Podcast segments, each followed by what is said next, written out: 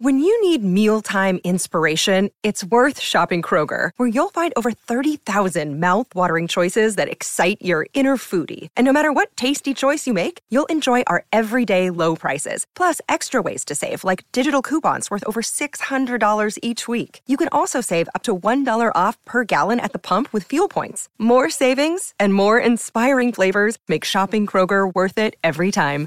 Kroger, fresh for everyone. Fuel restrictions apply. Just a reminder that Big Mood, Little Mood with Daniel M. Lavery happens twice a week. Slate Plus members get an additional mini episode or Little Big Mood every Friday. Sign up now to listen at slate.com slash mood.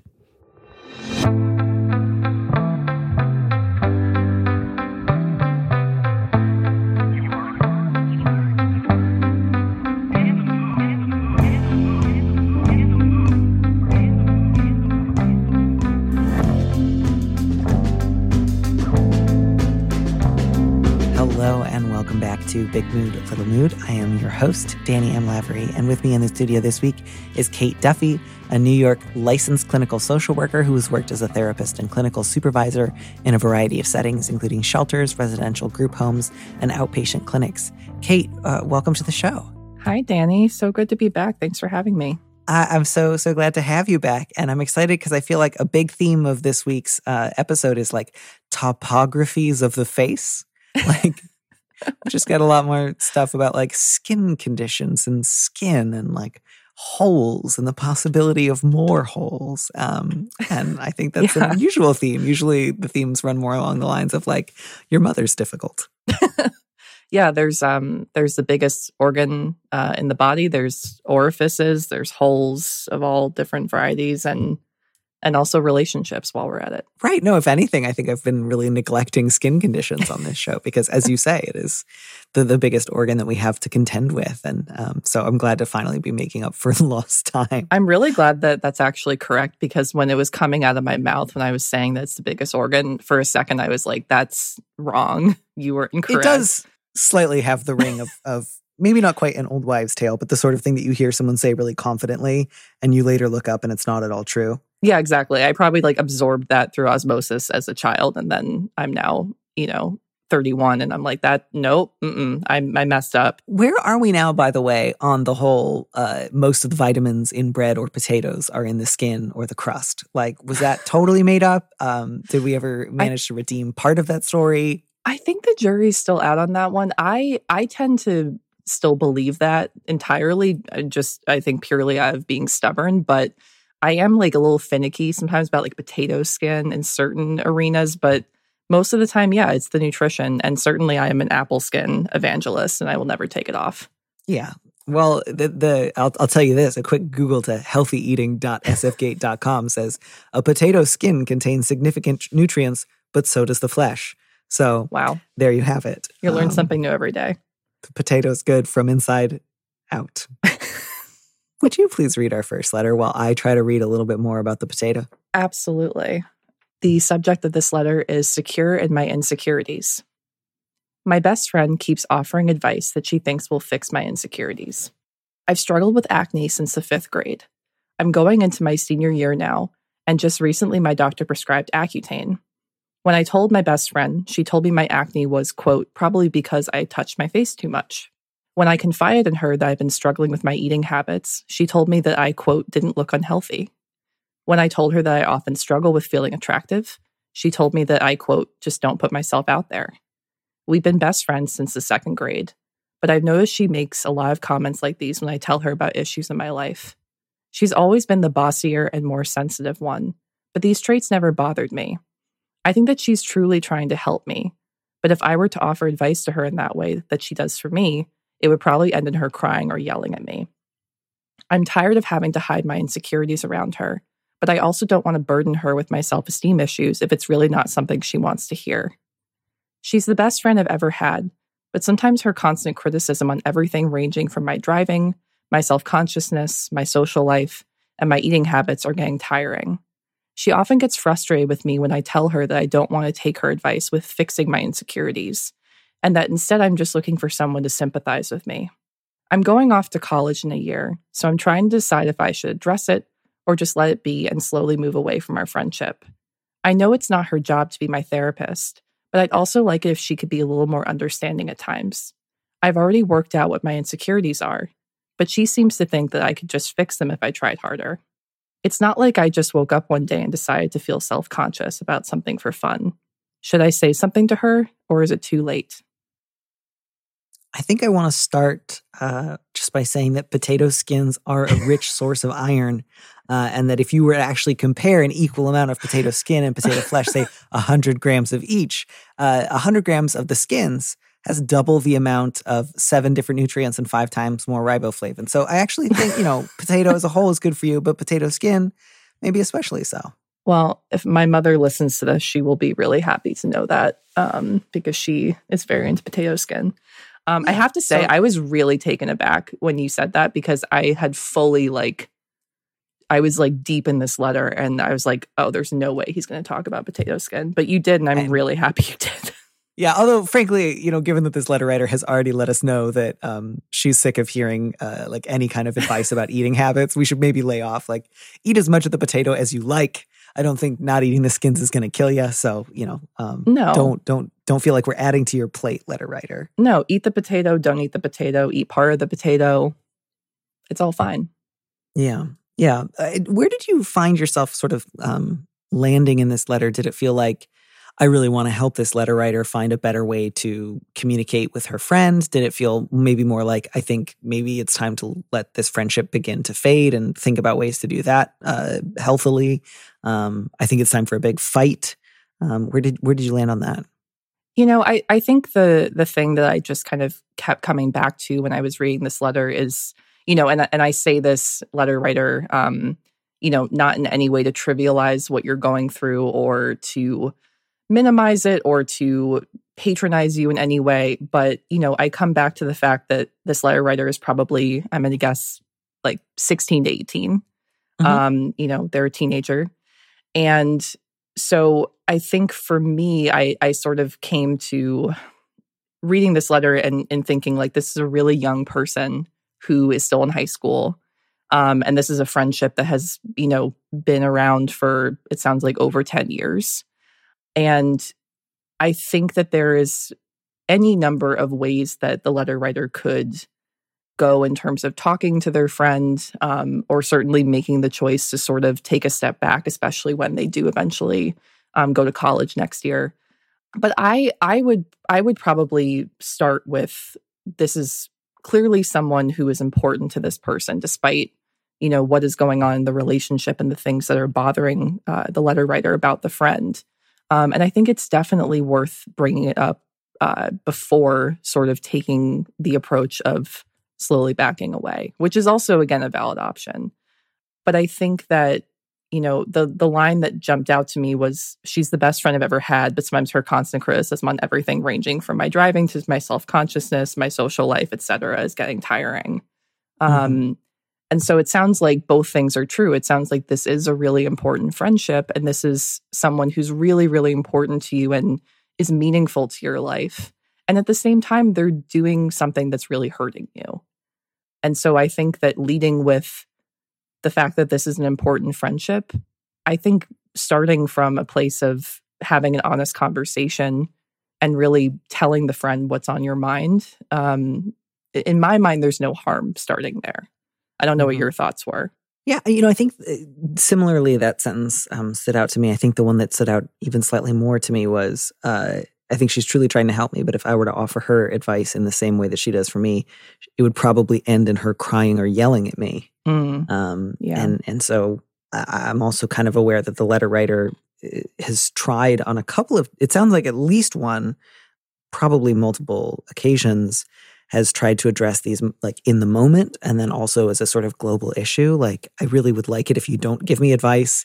And that the friend's response has been, you know, I'm going to keep giving you advice. Right. Um, and so, you know, I, I, I would say certainly letter writer, I would not put this in the category of, you know, you really owe it to yourself to like force another big conversation. I think here really the most useful thing you can probably do is to think through how many times have I tried to bring this up with her, either at an individual level or as a sort of a bigger, broader pattern? Has she ever listened a little bit? Has it kind of all been the exact same level of dismissal? Were there any circumstances where I felt like she kind of opened up to the possibility in a in a moment? Um, and if so, you know, do I think I can try to recreate some of those conditions? And does it sound good to me to try to bring them up? But if, as you reflect on this, you just feel like it's never gone well, she's never backed off, I don't think she's going to back off again, and you just feel like some poignancy, but mostly relief at the thought of letting things sort of naturally fade over the next year before you go to college. Absolutely, you you can do that. You know, I, I think it's always lovely to try to look for ways to redress something or reconnect with someone if it's possible. But I also don't want to suggest that, like, man, you've just, you know, it's it's all on you, and you just need to keep having these conversations with her. Yeah, absolutely. I, I think that makes a lot of sense. I mean, it, you know, like I said earlier, I think that there are a number of different ways that this could go, which would all be appropriate. And the reason I think I, I led with and and am slightly regretting leading with like this is a really young person who mm-hmm. is still in high school. I think my point there and and something that I was kind of thinking of as I was reading through this letter um, a couple times was that there is a very good chance that this is not a lifelong friendship. Mm-hmm. And I, and really that I mean that's not even specific to the issues in the letter, but the fact of the matter is like you might have a lot of friends that you've known as a child and as a teenager and when you get older those friendships might not last and they also might not be the same. And so I, I agree with you, Danny. I mean, I think I think it's worth sort of thinking through because we don't know the full extent of or the specifics of you know how the letter writer has tried to talk to the friend about what's you know what's hurtful. But if this is someone who is like you said is is you're trying as hard as you can to have a conversation and meet them in the middle and explain you know why this is hurting you and what you want them to do differently or or what isn't working for you and they're just not receptive to that all and on top of that they're really dismissing what you're telling them and blowing off the things that are really bothering you or minimizing what you're going through and just sort of like throwing advice your way it's also mm-hmm. really reasonable to just say you know what this this might not be a person who i'm going to be best friends with and that doesn't mean it has to be all or nothing that you're either, you know, best friends or you never speak again. You know, there might also be sort of a middle ground of, you know, maybe I'm going to put a limit on how much time I spend with this person. Maybe I'm going to put a limit on what we talk about and what my boundaries are in terms of what I want to discuss. And it could be that this turns into a friendship where you're happy to hang out with this person every now and then, but you're going to shut down conversations, um, you know, where it just sort of goes into minimizing blaming or you know just sort of making you feel really bad about yourself. Right. Yeah no i mean i think the thing that really is going to stick with me is that line about she's always been bossier and more sensitive. Yeah. And part of me just really feels for that friend because that is a that's not a great combination that is a combination that often makes intimacy really difficult and and often will drive people away from you potentially even in ways that she will find really baffling and confusing over the course of her life because people will not always try to stick around and explain why um, if she combines bossiness and sensitivity in that way. So I really, really hope that this is a, a quality that she can learn to um, let go of or change or tweak um, as she grows older. But yeah, letter writer, I would say it sounds like you've attempted to raise this with her before. I think you're certainly free to try again. Um, you know, not necessarily in the in this hopes that it will suddenly be totally different this time, but absolutely if you wanted to say, I know we've talked about this a few times before. I just want to make it really clear once this has really affected my ability to be close to you. I don't want to necessarily come to you with a lot of complaints and demand that you sit on your hands. Um, but if you can't see your way to like occasionally hearing me say something like, oh, my acne medication is kind of challenging um, without immediately offering me advice, it's just really going to limit our ability to be close. And that would make me really sad. Um, again, feel really free not to do that. You certainly don't have to, but you can. And if the idea of doing so makes you feel a little bit better, then I would encourage you to do that. Um, you know, I, I, don't think you're asking eh, just just to reassure you, letter writer. You know, you say, "I know it's not her job to be my therapist." It doesn't sound like you've been asking her to do that. Again, unless there's something that I'm just totally missing here. And like every day you call her up at six in the morning to say, here's everything I feel anxious and insecure about um, for an hour, you know, then I might have slightly different advice. But I, I don't think that that's the case here. And uh, I, I really wish she could just listen to you. I hope she hears you. And if not, you have my full permission to talk to her, you know, a lot less. Yeah, absolutely. And, you know, to your point earlier about sort of the combination of being bossy and sensitive, which is uh, which is definitely a doozy and and can, you know, certainly inhibit intimacy or make people just feel really uncomfortable being honest.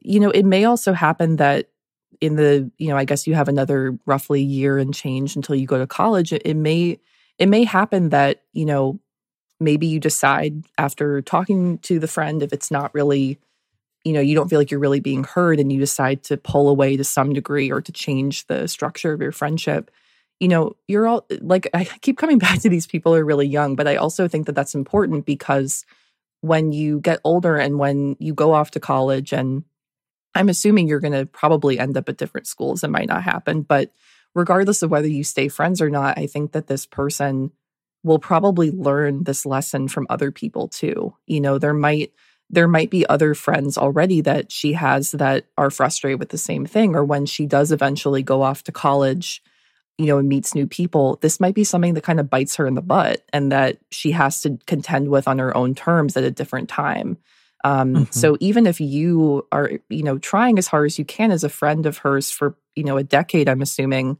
to lead with kind of love and and say hey you know i care about you and i value our friendship but this is really not working for me and this makes me feel really bad um, and she's not able to receive that and you decide okay that's it like i either don't want to be friends with this person or i'm drastically reducing how much i'm going to i'm going to talk to her you know this might just be something that she has to come to on her own and as she gets mm-hmm. older she might change she might have other friendships that either end or maybe totally blow up or just people pull back from her and she realizes that she does have to do things differently. And I've seen that happen with people. So I don't think that that's totally out of the realm of possibility, especially for a 17 year old. We all, you know, we all change drastically from like late teens through our 20s. So, mm-hmm. um, but all that is to say is that I think that there are a lot of different ways that you could approach this that aren't bad, you know, like there's not one right answer.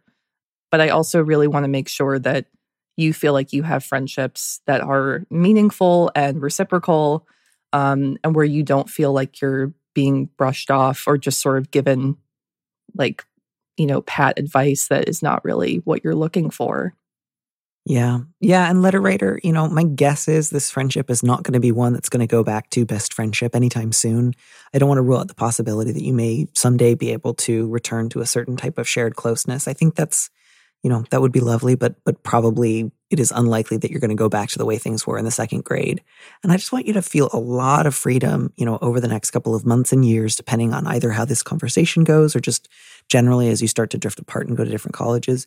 You might find on reflection that you really continue to feel like, yep, that one element really got in the way of our friendship and that makes me sad, but I still really love and value the other things we shared together. Or you might find that you reflect and you think, man, this person was kind of an asshole to me a lot of the time. And so I just want you to feel like prepared and free to potentially change some of the ways that you do look back and reflect on this friendship. None of which is to say you're under some sort of obligation to denounce her or that if you decide to stop being close, you're going to automatically, you know, start thinking of her as a real piece of shit. I just mean that a lot of what you've written here sounds pretty painful and pretty frustrating. And so um, sometimes we kind of hold on to this person's the best friend I've ever had because we really don't want to acknowledge the level of how much we've been hurt, or we still really want to try to redeem something out of a painful story. Uh, and so I just want to just maybe flag that as a possibility. And that doesn't mean that you were foolish to try to hold on to the friendship for as long as you did, or that none of the good moments that you shared were, weren't real. Just that you, you might find that some of your assessments of, of what that friendship was like and how you might like it to be reflected in future friendships changes. Um, and that would make a great deal of sense to me. Yeah. Do you have anything else for this letter writer before we start to move on to the next?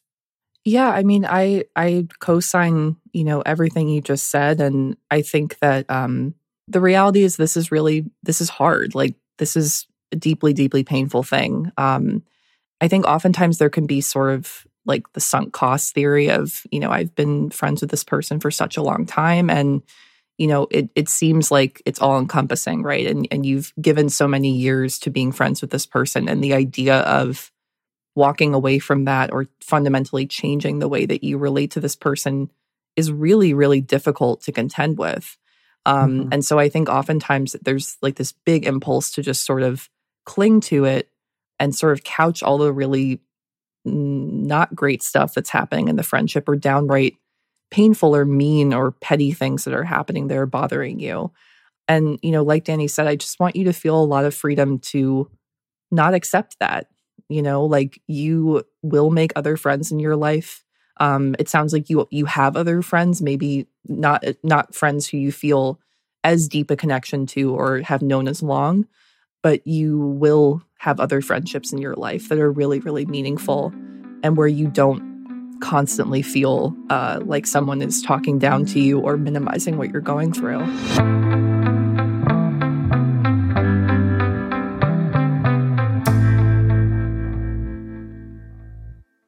This podcast is sponsored by Ramp. Are you the decision maker in your company? Consider this. For the first time in decades, there's a better option for a corporate card and spend management platform. Meet Ramp, the only corporate card and spend management system designed to help you spend less money so you can make more. Most corporate credit cards offer points as incentives, but those points amount to less than their worth in real cash value. Ramp's business cards offer you cash back, real money in your pocket. Plus, you control who spends what with each vendor. And Ramp software collects and verifies receipts automatically, which means you'll stop wasteful spending and close your books in hours instead of days. Businesses that use Ramp add up to 5% to their bottom line the first year.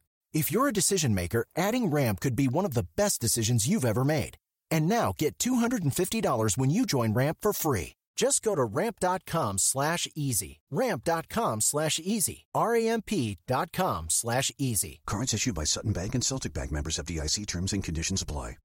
I think that with that we can move on to our next letter, which also has to do, uh, you know, with like reassessing childhood from from a perspective of years later. So we're sort of like moving ahead in the in the life cycle, which is really interesting. And um, I'll take this one. The subject is dealing with the past.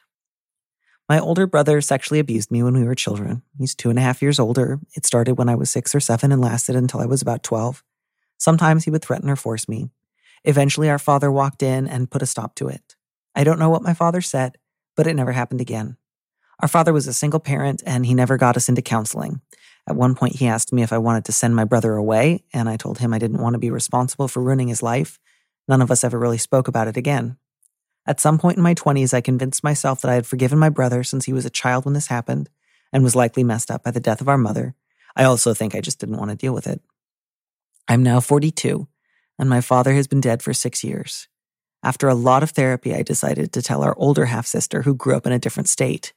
I've since also told some trusted friends. It's been a relief to not feel like I have to keep this a secret any longer. My sister was stunned and confronted our brother about it. She said he expressed a lot of shame and guilt, but didn't deny it. She also asked him if someone had abused him, and he said no. I haven't spoken to my brother since my sister talked to him about four months ago. He and I have not been exactly close as adults, but I did visit him and his family last year. I don't know what to do now. My brother's wife has no idea. They have two kids, 16 and 13, and I've been so uncertain about interacting with the whole family now that my brother knows I told our sister. I didn't send my niece and nephew birthday presents this year. I don't have any reason to suspect that my brother would harm children as an adult. What little research I've been able to find on sibling se- sexual abuse suggests that only a small percentage of children who molest other children end up becoming predatory adults. I'm not sure what I want from my brother. Maybe nothing. I think I just don't want to have to pretend anymore that he didn't hurt me when we were kids. But I could use some advice about how to proceed with his wife and children. His kids don't deserve to be ghosted. His wife will eventually wonder why I've pulled back. I think my brother should absolutely tell his wife about this, but I doubt that he will. Should I tell her? And how can I hold any space for my niece and nephew if I plan to avoid being around my brother for the foreseeable future? For what it's worth, my brother texted a few months ago to say that he loves me and he's afraid I'm never going to speak to him again. But that was all he said, and I didn't reply. Hmm. Yeah. So obviously, you know, lots of stuff, big stuff in here. Um, I really, really feel for this letter writer. I think the place that I wanted to start was just to commend the letter writer for saying, I, I think that I really want to figure out what I want from my brother. I think I just know that I don't want to pretend anymore. And I'm I'm thinking about that. Um, I'm also kind of struggling with how do I incorporate other people into my um, plans or or processes for the future. But I just think it's a really, really good thing to start with. I don't want to just say what I think other people want to hear. And I don't want to just pretend to be okay because I think that would make things easier for everybody else. Um, I'm really glad to hear that letter writer. I think that's a really good place um, to start from. So I just think I wanted to begin by commending you for that. Yeah, I, I completely agree with that. I mean, this is uh, this is such an incredibly difficult situation, and it takes a lot of courage to talk about it. Period. Um, but especially with a family member, um, you know, and and the reality is, you were a child when this happened, and you know, you're now an adult, and you're revisiting something really awful that happened to you that was completely not your fault, um, and something that you don't want to just sort of gloss over. Um, and it's again, it's totally understandable why you did feel like you just didn't want to deal with it. That that makes a ton of sense to me. It sounds like there was a lot going on um, in the house as a kid. It sounds like you know your mother passed away when you were young, um, and your dad was you know dealing with his own stuff, being a single parent and being uh, ill-equipped to handle a situation like this. So it's perfectly understandable that you did not want to touch it basically. Mm-hmm. and i i just want to say you know myself as well that i think it's really wonderful that you are now in a place where you feel like you can talk about it to some degree. Um, it sounds like with a therapist you've been talking about it. Um, sharing that with your sister is you know a really courageous thing to do. And you know the steps that come after that are hard on their own. Um, and and like with the previous letter too there's no exact right answer of of you know what to do or what steps to take. Um, there's a lot of different roads that you could go down. Yeah. Yeah, and I think, you know, letter writer, when I when I think about the sort of first opportunity that you were given by an adult in your life to talk about the abuse, it was pretty um sort of like it, it began by being sort of closed off. It was just your father asked you this pretty sudden and abrupt question, which is, Do you want me to send your brother away? And without trying to come down really hard on your your father who is also you know no longer living that's a really difficult position to have been put in. And i'm sorry that that was the way that he framed it because i think that put so much of a burden on you that was not centered around like you know uh, getting you some of the help and the support that you might have needed but like putting you in a position of just deciding like shall your brother be cast out from the family home or not? Um, and I can really, really understand how that has affected over the years your desire to just be okay. Like, nope, I just want to uh, not be responsible for that. Uh, I don't want to ruin anybody's life here. I'm worried that by asking for anything, I will be put in a position to, like, quote unquote, ruin somebody's life. I just want to be, you know, neutral. I don't want to get that kind of question again, maybe. Um, so that's just, you know, again, I'm I'm sure your father was trying, um, but that was not an ideal response in a lot of ways. Um, and so I can really appreciate where you've been coming from on this front.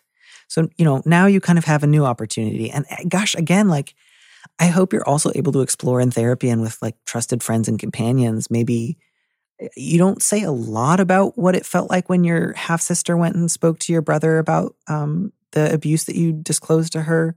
I don't know if she did that with your permission, knowledge, consent.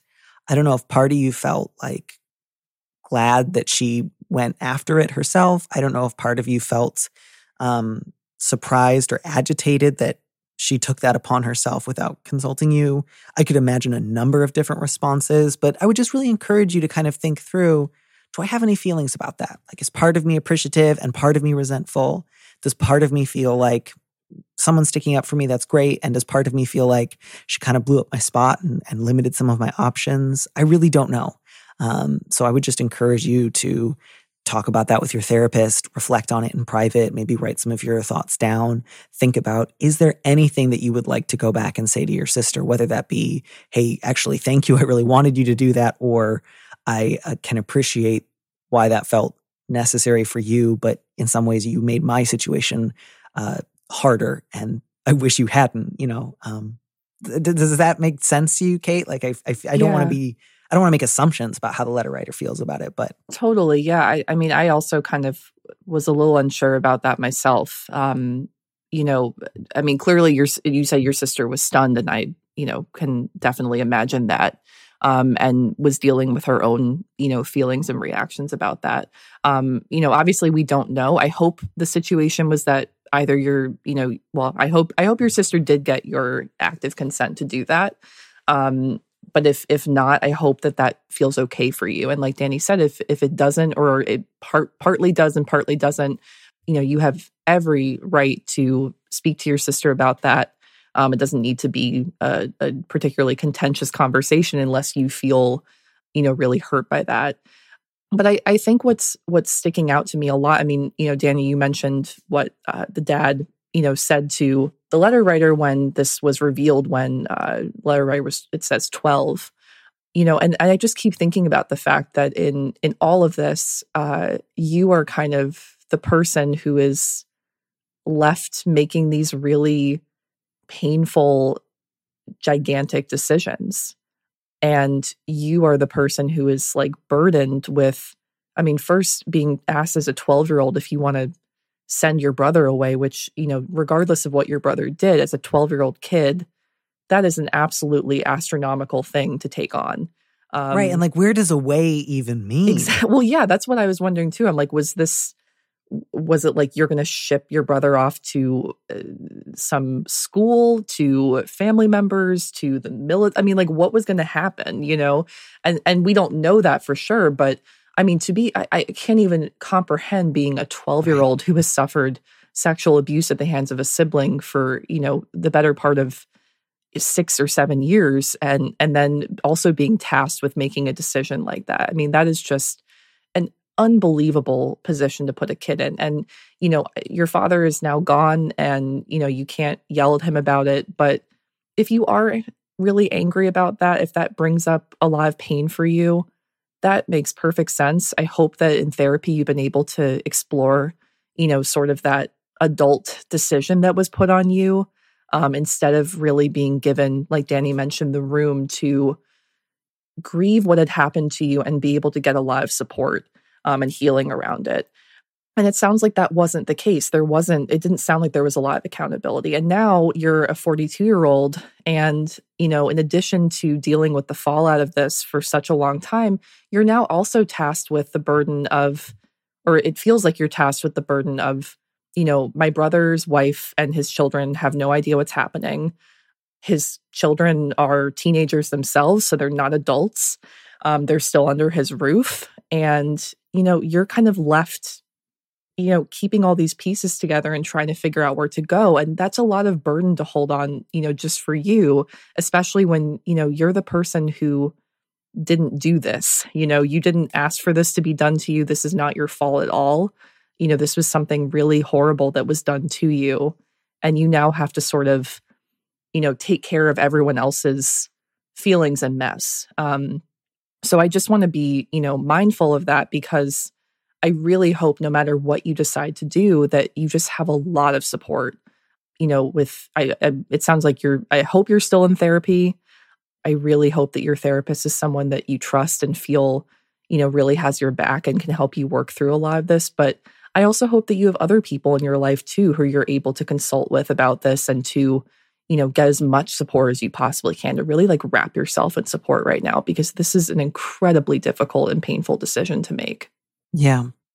Yeah, I, I think this is a really useful moment to sort of turn to some of the more practical possibilities. Um, you know, letter writer, I, I can really appreciate that addition that you made about you don't have any reason to think that he's harming his kids and you've like done some research to try to gauge what the likelihoods might be um, that he was causing other people harm. And, and I feel like part of what that was speaking towards was just this unspoken question of like, do I need to be considering whether I have some sort of obligation to report on the behalf of other hypothetical people? Um, or is it all right, appropriate, ethical, kind, um, what have you, to be thinking primarily of myself in this situation?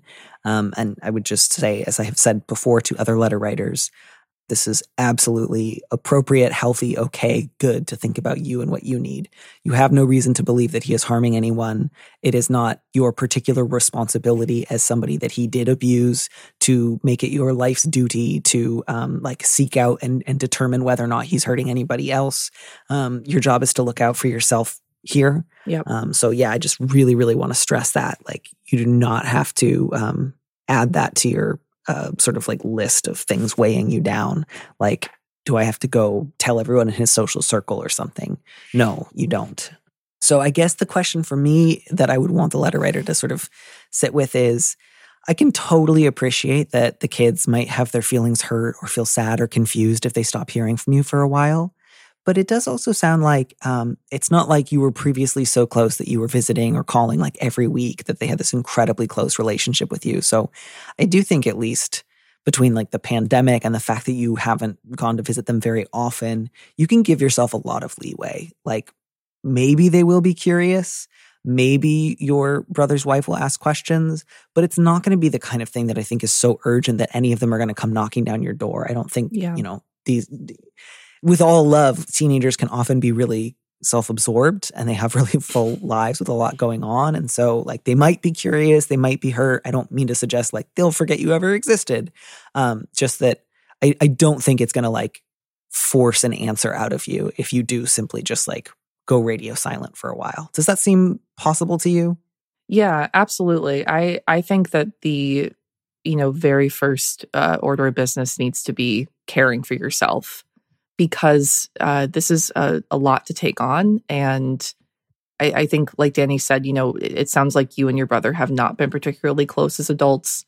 You know, I, I don't know how often you visit his family, but I don't get the sense that this is, you know, you you've been over constantly, and uh, your niece and nephew are going to be like, well, where where did where did they go? You know, like it, I think if you give yourself some time just to sort of really take space from the family and not visit or call or you know FaceTime or whatever it is, I think that's perfectly appropriate. I don't think you have to feel bad about that at all. You know, uh, your your job is not to remain in a situation where you are just constantly taking care of all these little things that you've been tasked with. I think your job right now is to really, you know, turn inward to what you need and take care of yourself and understand, you know, the next step that you want to take. And I think I, I think what's so difficult, I mean, obviously, like you know, like Danny said, you don't have any reason to believe that your niece and nephew are being harmed. Um, so I, I agree. I don't think it's your responsibility to you know, report anything or anything like that. But I guess the question is, you know, do you feel at some point that you're going to need to tell his wife or explain, you know, anything to your niece and nephew? Um, and that is a really difficult thing to contend with. You know, I I would say, you know, focusing on your brother's wife, you have the right to tell her anything that you want. You know, this is not uh, a secret that you need to hold inside. Um, there's also, you know, I, I, mean, I was wondering, I don't know the answer to this. I mean, there's there's a chance that she might find out from the sister as well. You mm-hmm. know, if mm-hmm. the sister has already confronted the brother about it, I don't think it's completely outside the realm of possibility that she would also, you know, tell the wife or that the wife would find out. Um, I don't know what your thoughts are about that, but I was, you know, that that seemed like something that could reasonably happen without you even um, being involved in that. Yeah. Yeah. I mean, again, like I think all all doors are open to you, letter writer. And so, you know, you say you're not sure yet what you want from your brother, maybe nothing, but you think you just don't want to pretend anymore. And so I would really start there. And again, like I think it can be useful sometimes to write these things down. But like if you begin from the premise of, I no longer want to pretend that he didn't hurt me when we were kids, what follows from that? and of the things that might follow from that, what feel immediately possible and what feels like I would need time, I would need additional support, I would need additional preparation before I could say any of these things. Um, so you might feel like, number one, I want to stop pretending. And maybe for a while that just means I don't talk to him. I don't talk to his wife and I don't talk to his kids. And while part of that feels a little sad, I also am just like, I'm not going to worry about what, if anything, he says to them to explain. And if any of them reach out, I might say something brief, but you know, non-specific. Like, I appreciate you reaching out. I need a little space and time right now. I hope you can respect that. And I care about you. I hope you're well. Um, yeah. You know, that's not necessarily an ideal outcome, but I think people will, can and will, especially with this type of relationship that you've described, can appreciate that. And then, yeah, just really think like, do you want to encourage him to tell his wife? Do you as you continue to take this time and space just think like no i have no in- i don't care what he does. I don't care if he comes to terms with it or not. I don't care if he shares about it with his wife. I just want to never talk to him again. That would be absolutely fine. Mm-hmm. and whatever possible like healing and amends and um you know growth and safety might look like for him you know that's for him to worry about not you. Um, if you decide, you know, I would I would like to be able to maintain a distant but honest relationship, then you know you could maybe share your terms with him, and he could decide whether or not he was up for that. Um, you never have to tell his wife or kids if you don't want to. You can talk to his wife and kids if you do want to. Um, you should, I think, in that case, probably be prepared for a number of different responses, including, again, I'm sorry to say, the possibility that they will get angry with you. Mm-hmm. That's not an uncommon experience, but it's also not the only possible reaction and might not be the one that they give you. And it might be one that you're just like, actually, fine. Like, even if they get mad, as long as I talk about it, that would be okay. Um, all of those options are are within the sort of scope uh, uh, of, of, of, choices you might have in front of you. So just really start from I don't have to do anything right now. I'm allowed to continue not talking to him for a while. I can explore my possible options with my therapist and think through like what are some worst case scenarios and which ones would I sort of rather move towards and rather move away from. And, you know, hold space for your niece. You know, the question of how can I hold space for my niece and nephew if I plan to avoid being around my brother for the foreseeable future? you know, obviously that's a very tough one. Um, the good news is they're 16 and 13. So even the foreseeable future, you know, in a couple of years, they'll both be, if not out of the house, like fairly independent enough that you could potentially at least like stay in loose contact. Um, although again, a lot will depend upon how much you all talk about as a family, what happened, and whether or not that affects his relationship with his wife. Again, lots and lots of possibilities. None of them put you in the position of deciding whether or not his life is okay or not, or ruined or not, or whether other people want to stay in a relationship with him or not. It sounds like you already have a pretty good grip on that, which I'm relieved to hear. And I think, you know, I'm just sort of curious. And again, letter writer, I want to encourage you to think about this one. You say, I think I just don't want to have to pretend anymore that he didn't hurt me when we were kids. For what it's worth, he texted a few months ago to say he loves me and he's afraid I'm never going to speak to him again. That was all he said, and I didn't reply. And I'm just curious, like, I would love you to spend a little time thinking about how did I feel when I read that? Did it make me feel angry? Um, did it make me feel like he was once again like invading my space?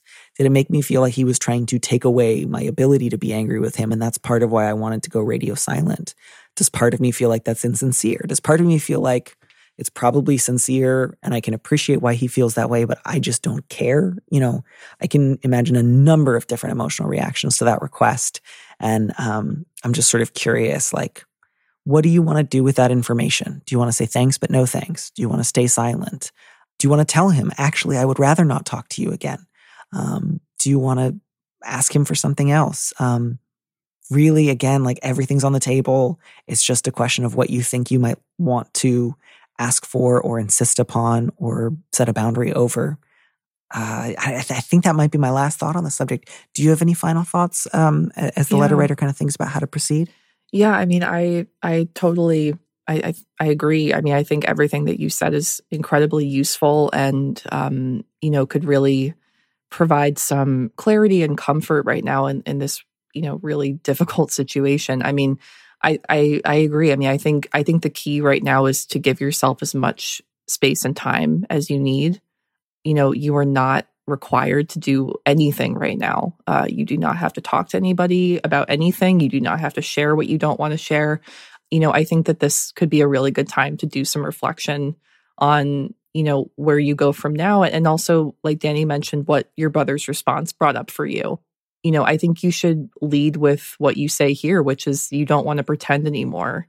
Um, mm-hmm. And I mm-hmm. think that you should listen to that, you know, and and not pretending anymore. Again, doesn't mean that you have to, you know, take out a billboard and write what happened to you, or that you have to confront, you know, everyone in your life who's who's hurt you, or you have to share things with your niece and nephew or your sister in law. Um, you don't have to do any of that.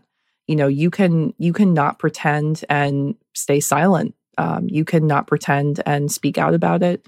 You cannot pretend and you know never speak to your brother again or maybe not speak to him now and try to have a relationship later if that feels okay to you there are like a million different ways that you can handle this and they're not wrong um you know but i think this is a, a really important time for you to focus in on what you need um hmm. and what you need right now is to not keep this inside and to not have to just you know, keep going with the status quo as if this didn't happen because it did happen and it's painful and it's shitty and it's not your fault. Um, and you didn't deserve any of it. You didn't deserve the abuse and you didn't deserve the fallout from the abuse. You didn't deserve your father's reaction to it. Um, you know, none of that is your fault.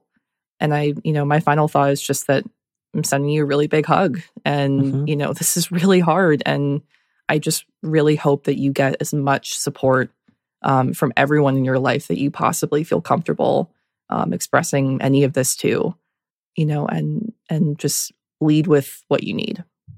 Yep. Again, letter writer, I can imagine having a number of different reactions to your brother's last um, message, but I hope you just know if he shares that his fear is that you might never speak to him again, and your reaction to that is, wow, that actually really reminds me that as sad as that might be, uh, my hope, is, my fear is that I do talk to you again. You know, prioritize yeah. your own needs. Uh, this is not a case where, you know, again, I, I really would like to um, uh, believe in his sincerity and and hope that he really truly is deeply sorry and and deeply hopes he can someday have some sort of contact or relationship with you. But even within, like, even if I do take those premises on on on faith, it would still be okay for him if he just had to live with, I wanted to make amends. I'm deeply sorry. And she never wants to talk to me again. And I have to find another way to continue to make a living amends, living a different kind of life, um, not causing that same harm and, and figuring out how to live with the reality of what I've done and I can't change. That would still be possible for him. He could still find hope and meaning and joy in life. Um, I can't guarantee that he would be able to keep all of the relationships that he wants to keep, but I do know that it does not necessarily have to mean being sent out of you know human society, being sent away from all possibility of like love or affection. So just don't let that kind of hold you back if you worry like once again it's my responsibility to make sure he doesn't get emotionally sent away. Yeah.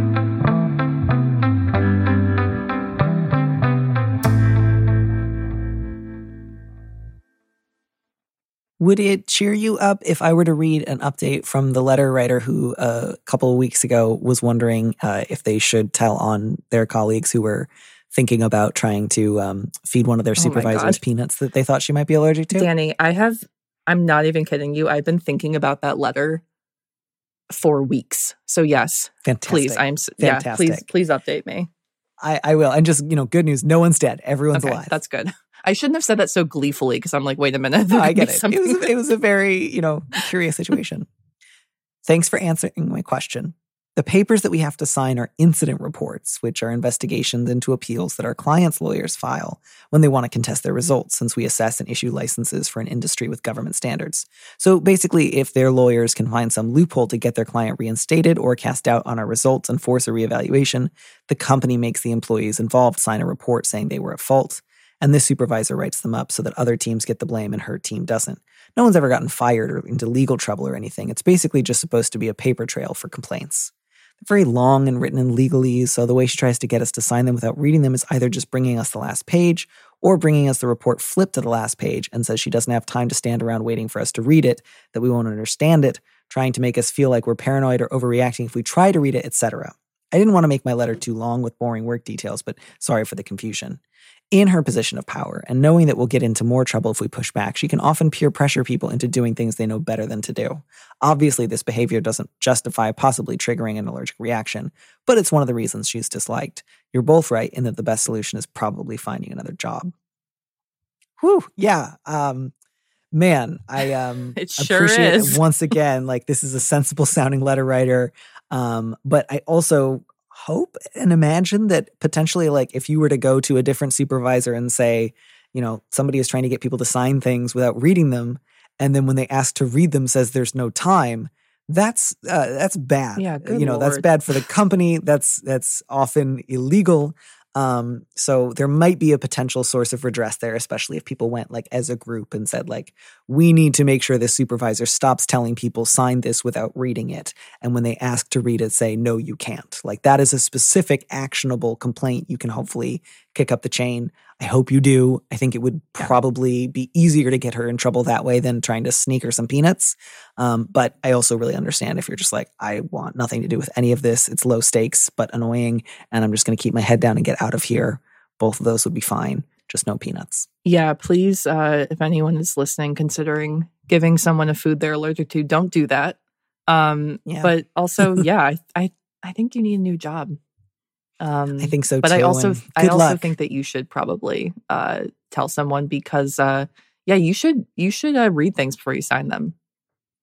Right, I mean, that's the other thing is like if she's just like, "There's no time." A great response to that is, "There needs to be time." I don't sign things without read. Like you can definitely just on an individual level uh, call her on that nonsense. It's just, it's Um, comical to me because I'm like, is someone holding a gun to her head? Like, what, where, what's the scenario where there's no time? it's just amazing too like especially i don't it, it's not quite clear to me if there are many lawyers at the company if they just work regularly with lawyers but regardless like if there's lots of lawyers uh you know around grab one and be like hey someone's trying to get me to sign something without reading it is that legal um and you'll hopefully get a little uh, a little help Yeah, I think that'll probably shut that down real quick. We hope kate thank you so so much for joining us on the show today and helping people with their skins and faces and and peanuts and so on um Oh wow, I, thank I, you, as always, deeply appreciate your advice. thank you. It's been a real pleasure. And if you have any more letters about skin or uh, facial piercings, You're my skin guy from now on. I'm a skin guy. Call me.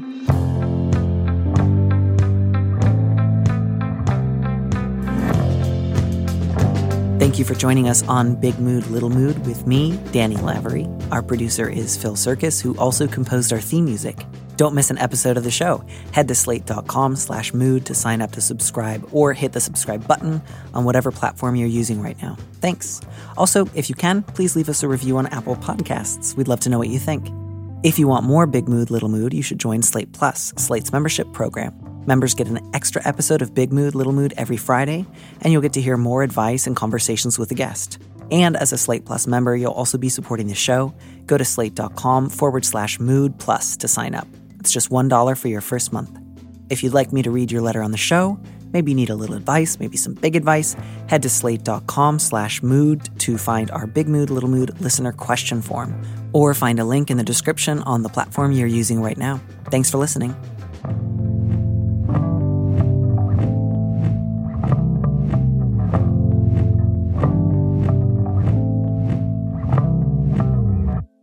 And here's a preview of our Slate Plus episode coming this Friday. Letter writer, you say, I wouldn't have agreed to let them move in with me if I'd known they were serious about this piercing, and I would have even considered breaking up with them. You also say that at one point, you know, hey, if you want to break up with me over this, I totally get it, even though I hope you don't. And, you know, again, letter writer, none of this has to mean that either of you is a bad person. And certainly there are plenty of ways to find common ground here if that's what you both want. But you also might find as you have these conversations that your partner just like really chafes at your, you know, expectations and you feel incredibly guilty and like there's something wrong with you for not being okay with something that a lot of other people would be okay with. And I would just like to remind you that if as you have these conversations, your overwhelming feeling is, man, my partner is super annoyed about my OCD and my phobias and is just like maybe sometimes going to do what I ask, but is going to do it in a really like eye rolling or frustrated way that makes me feel terrible. I hope you will break up with your partner then. To listen to the rest of that conversation, join Slate Plus now at slate.com forward slash mood.